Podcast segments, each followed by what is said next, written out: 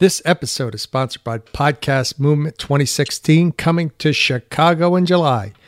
Stick around for more information on how you can be a part of Podcast Movement 2016. What's a podcast again? A podcast is uh, uh, you talk. Is this thing on? Podcast.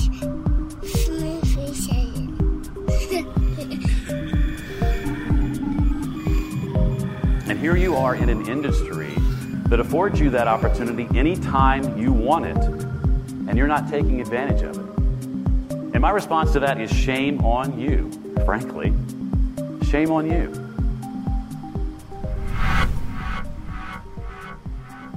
You're listening to the Podcast Movement Sessions. I'm Brian Orr. This episode of Podcast Movement Sessions centers around a talk that Jeff Brown gave in 2014. It was one that I actually was there in the audience and it impacted me greatly. But before we get started, I wanted to talk to Podcast Movement co founder Jared Easley about the mass entry of radio people into podcasting. I mean, obviously, it's the same thing. We're talking into mics, right? And what effect that has on podcasting in general. When I first started podcasting, it was literally just me on the mic, no extensive training. And my thought was, I'm just going to speak from the heart and I'm going to share what's on my mind. And while I think that was good enough to get started, I'm sure I left out a lot of gaps in terms of being considerate toward the people that are listening. And, uh, you know, I've noticed how some people who come into podcasting with that broadcast background and that training and stuff, they, they have some tricks. They got some, uh, some tips that they can share with other podcasters that are really valuable on how to, you know, be more considerate toward your audience. So what, what are your thoughts on that? Yeah, I see both sides of the coin. And one side, I can see the benefit of the freedom where you don't have to be stuck with a radio clock and with the conventions of radio. But on the other hand, I see the unprofessionalism that can go on with people who are really amateurs, you know, people like me who just turned on a mic one day and started talking. I really appreciate both people like Jeff Brown, but then also guys like Srini Rao, whose session was actually right after Jeff's, who essentially said, turn on the mic and be curious. I see both the benefit of the curiosity of a guy like Srini as well as the radio prowess of a guy like Jeff Brown. I'm glad you mentioned Srini because I, I really enjoy listening to Srini, but I also really enjoy listening to Jeff, and I think there's a lot to learn from both. Some of the most common questions that podcasters ask each other online and in person, other than monetization and download numbers, are questions about how they edit and interview. Specifically, how much time they spend researching their guests, and how much time they spend editing each episode. I had listened to Jeff Brown on his Read to Lead podcast for several months leading up to Podcast Movement 2014. Hi, I'm Jeff Brown, host of the Read to Lead podcast and podcast mentor and coach. Jeff is an experienced radio broadcaster, which isn't hard to pick up if you listen to his melodious voice for any amount of time. I caught up to Jeff and asked him about being a radio man in a podcaster's world. There's so many obvious advantages to having a radio background, but are there any disadvantages that you've had to overcome? One that I expected to have actually hasn't come true. When I began sort of venturing out into to teaching some of what I teach and talking about interviewing skills and creating courses and doing coaching, I expected to get some resistance from those in the podcast world along the lines of oh, here comes that guy who thinks he knows how to do everything, and he's coming from that washed up medium called radio, and, and this is podcasting, and he doesn't understand this is not the same animal.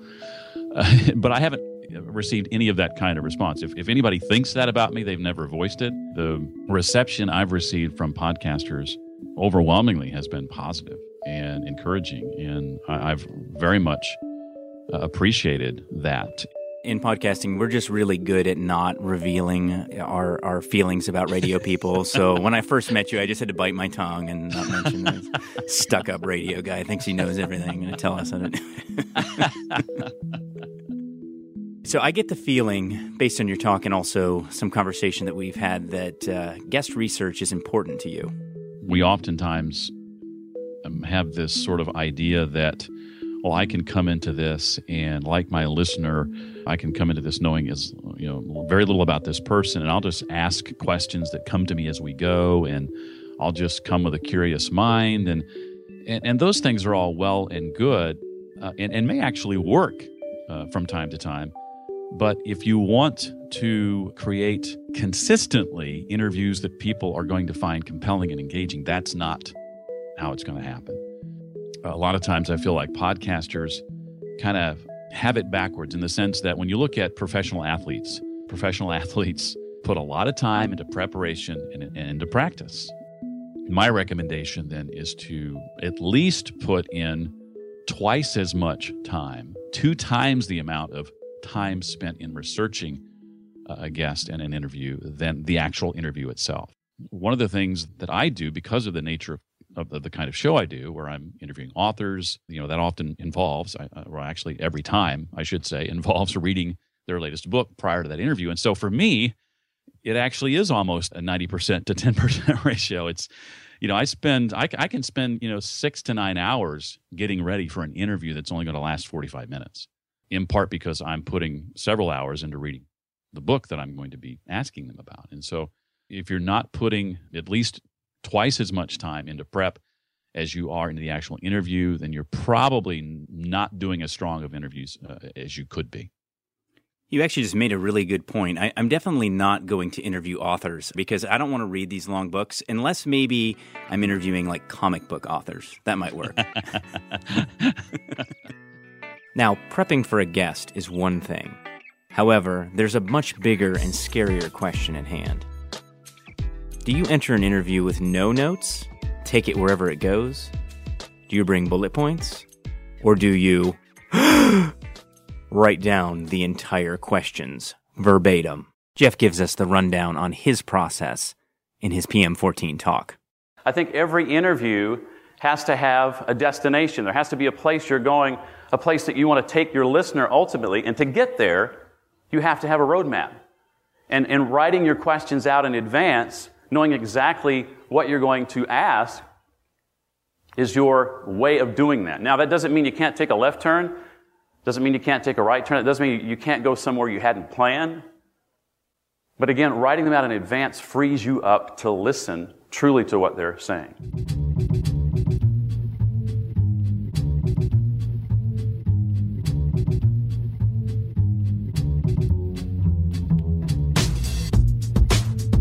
How do you suggest that podcasters make their questions more concise? What's the process?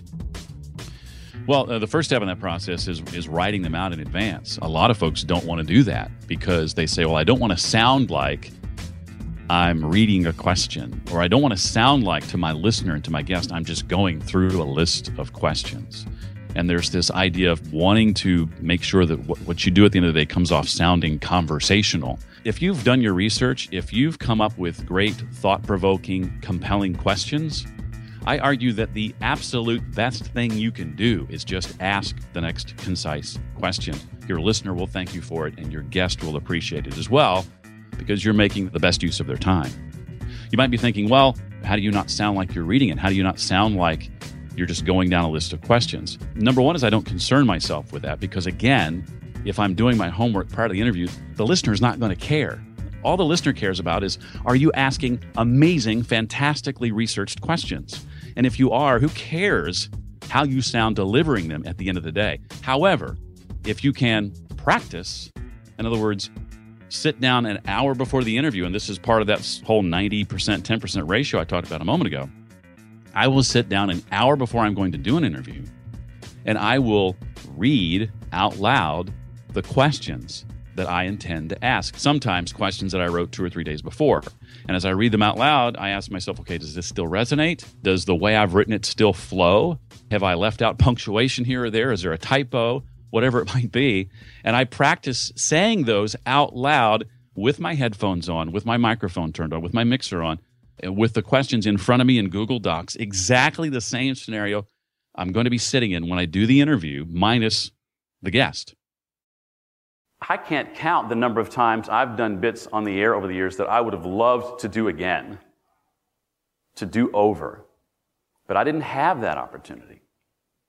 And here you are in an industry that affords you that opportunity anytime you want it, and you're not taking advantage of it. Some of you. I don't mean you specifically, but some of you. And my response to that is shame on you, frankly. Shame on you that you're not taking advantage of that opportunity. Now, I'm not saying that your podcast has to be perfect. I'm not saying that at all. If you've not launched, don't let anything I'm saying or anybody else saying this weekend prevent you from launching. Put it out there. Whether it's, you know, regardless of what you think of its, of its readiness, don't wait. Seth Godin said once, you know, if you look back on something you shipped or launched and you're not embarrassed by it, you probably waited too late to ship.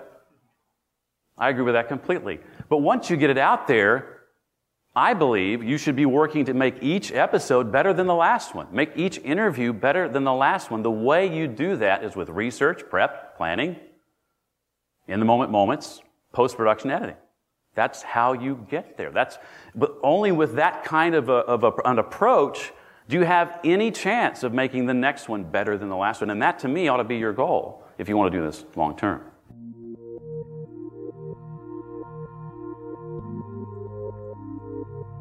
Chicago. The food there is incredible.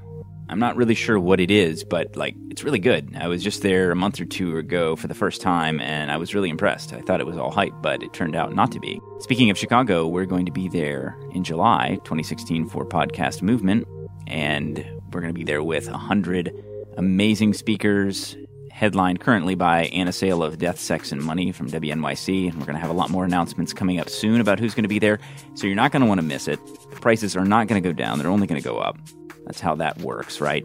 So go to podcastmovement.com. And if you know anybody who would like it, podcast movement tickets as a gift, maybe think about that. You know, special podcaster in your life, that kind of thing. Watch out on podcastmovement.com for new announcements. Get your tickets and you can follow Podcast Movement by going to at Podcast Movement on Twitter, and the Facebook group is also a great place to follow what's going on and all the new speaker announcements. All right, let's get back to Jeff. You know, in podcasting, we really are lucky. We have a liberty that live broadcasters can only dream of the liberty to edit. A podcaster can easily edit a weak or inappropriate on air moment in post production and make it right. But for a live radio guy like Jeff, the lack of this liberty can sometimes lead to consequences. My first ever job in radio lasted nine months, and it ended when it ended because I did something really stupid on the air. The station I was working at was a big station in a small market, a 50,000 watt FM station in, in a town called Muncie, Indiana. And high school basketball was big in that town, and the town's basketball team uh, this particular weekend was, I think, in the semifinals the entire Saturday afternoon and, and evening was spent analyzing the game, talking about the game, uh, airing the game. It was all, you know, sports, sports, sports, sports, sports. And my show at that time came on at midnight, and it was sort of this all request rock all night type show on this, what was a, a top 40 station generally. At midnight, we pulled out all the stops and we played, you know, whatever got requested. And I was the host of that show. And so all of this coverage went right up to midnight, right before my show started. And then there was just a one minute commercial in between all of this ending and my show beginning. And I managed to start off my show by saying something like naively, Did somebody just say something about basketball?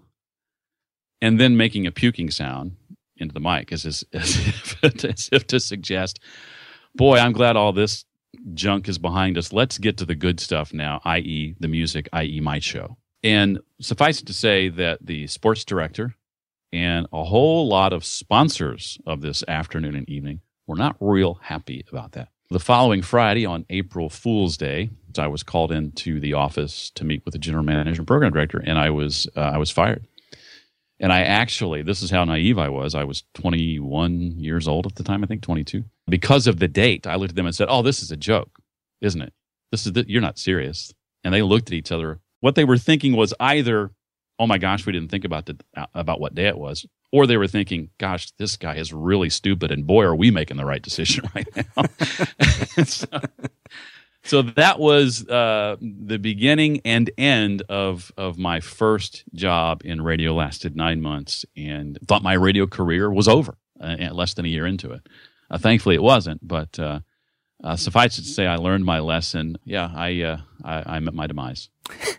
well, in this in this illustrates the beauty of podcasting because in, uh, in, in a podcast you could have edited that all out and uh, maybe would still be rocking out in Muncie, Indiana today, Jeff. And wouldn't we all be glad for that?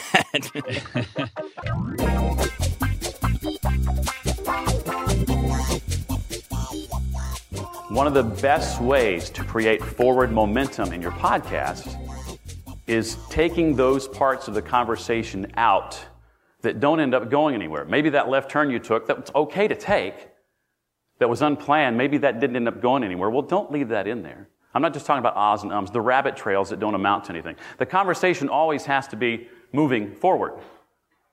And if there's something in there that stalls it, take that out. Don't leave that in there. Now, your listener is not sitting there going, Well, Jeff, I noticed your episode today was 35 minutes. And there was about 12 minutes by my calculation that could have been removed. So why wasn't this a 23 minute interview? Your listener is not thinking that, of course. But over time, subconsciously, your listener recognizes when your episodes, show after show after show, aren't as tight as they can be. And that results in listener fatigue. I've seen it in radio again, and it happens to me when I listen to some podcasts. There's some that I listened to early on that I don't listen to anymore because fatigue set in, and there are too many moments of wasted time. Somebody's time was more important than mine. One of the single weirdest and most difficult concepts for me to get in podcasting is the idea of in the moment moments which means that you're recognizing that the listener is hearing this in a moment that's different than the moment that you're in right now. The way I conduct my interviews is I pretend there's there's a little bit of a, of a performance side to this, or theatrics, if you will. To me, it's it's it's sitting at a table across from a guest uh, and that's as far as most interviewers go with it. It's it's me and the guest. We're sitting around a table at a coffee shop, and we're having this intimate conversation. And you, listener, you get to be an eavesdropping fly on the wall of that conversation. You're welcome. Aren't I awesome? Because I'm presenting you with that opportunity. And and I suggest that that you actually have the ability to go further than that. You don't have to relegate the listener to eavesdropping fly on the wall status. I conduct my interviews and pretend the whole time that the listener is sitting right next to me and the two of us are across from the guest. And so that's the metaphor i try to to create or, or the moment i try to create. And and that's created by my occasionally referring to the listener as if they're sitting right next to me. And so that means not using phrases like for those of you listening right now blah blah and whatever it is i'm going to say or if you're listening right now and my bone of contention with that is always, well, isn't everybody listening? I mean, they're hearing you, so they, they're listening. We've established that. And let's not put everybody, let's not make everybody part of this faceless collective called those of you listening. Let's let's talk to the listener like it's one person. And so that means leveraging second person you and your regularly. And then also occasionally doing something that freaks most people out, referring to your guest in the third person. You want a real obvious way to talk just to your listener? Refer to the guest in the third person. Now, that's going to feel weird the first hundred times you do it because you understand and your guest understands that the only two people here right now are you and them. And so you might be thinking, well, is my guest going to think I'm strange? Are they going to think I'm weird? I don't care what my guest thinks, frankly. I do it anyway. And, and most guests are smart enough to figure out what it is he's doing when he's doing it. And so that just simply means occasionally referring to my listener using you and your and guest in the third person. And also when talking to my guest and wanting to provoke them to share, you know, their expertise with the listener, it's not just the listener. In other words, I don't present myself as having everything figured out but I'm here to facilitate this conversation so you, Mr. and Mrs. Guest, can share your knowledge with my listener who doesn't know this information. That's not how I approach it. It's always, Mr. or Mrs. Guest, help us understand this concept. I put myself in the shoes of the listener. I put myself on their side of the table. I remind them through very subtle ways that they are not alone. And that means using pronouns like we and us an hour. So that might be Mr. and Mrs. Guest. Most of us struggle with X, Y, and Z. We can't get our head wrapped around such and such. Help us with our problem. And so it's not just the listener who needs to understand this, it's me and them. And, and all of those things, we, us, and our, guest in the third person, you and your, to talk directly to your listener. One person, not everybody. It's one person. All those things go together to help create what I call those in the moment moments. So the entirety of the interview, even though it's been recorded, it's treated as if it's happening right now. Now, another aspect of that is in, in the show specific, episode specific intro. That means not referring to the interview to come as something that's already happened, which virtually everyone I, I hear do interviews does. They spend their intro talking about this thing they did last week, this person they talked to the other day, and what a great time they had, and what great information they shared. And in a moment, you're going to get to hear it too. I've already experienced it, but you haven't. Oh, by the way, here it is. I'll see you in 20 minutes. And it's the equivalent of walking away and leaving the room, and your listener is left with this version of you, a different one that, than, than the one that was there a moment ago uh, it's like a recording inside a recording. Well, to all of you listeners out there who have been able to be a fly on the wall at this conversation that Jeff and I had two weeks ago, I hope you appreciated this recording that we did far in the past.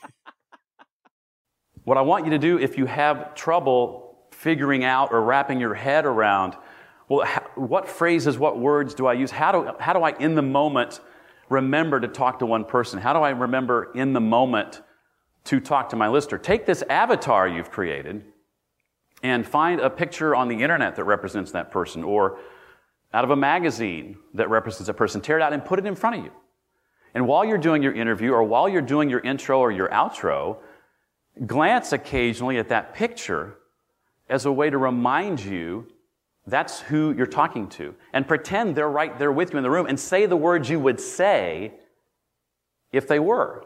And if you just do that, it'll always come out right and in the most personal and most intimate way.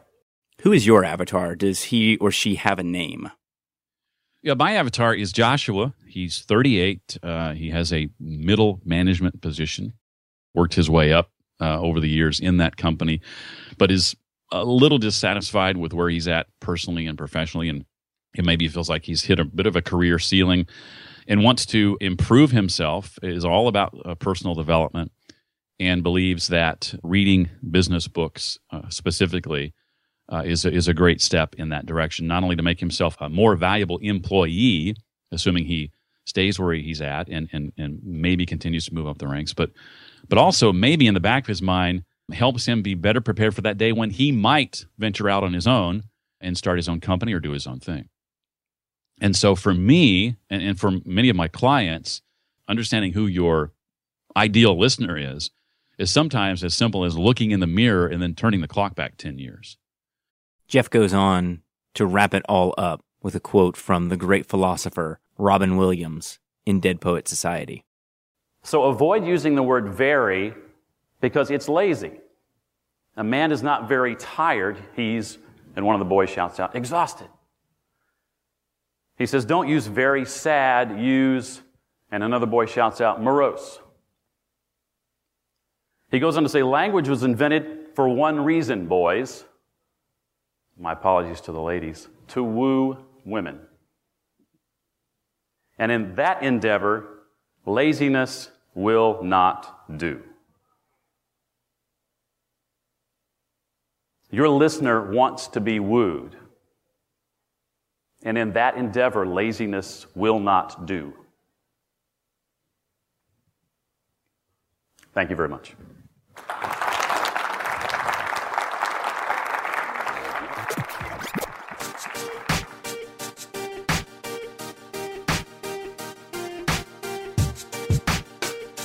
Jeff Brown is a podcasting and speaking coach, and you can find out more about Jeff and everything that he's up to by going to readtoleadpodcast.com. Big, warm, special thank you to Jared Easley, Dan Franks, Nick Loper, Tasha Alani, Michelle Talbert, and especially Jeff Brown for helping with the production of this episode. You can go find out more about Podcast Movement 2016 by going to podcastmovement.com. And if you haven't made your plans to join us in Chicago, why not? It's going to be a blast. See you there.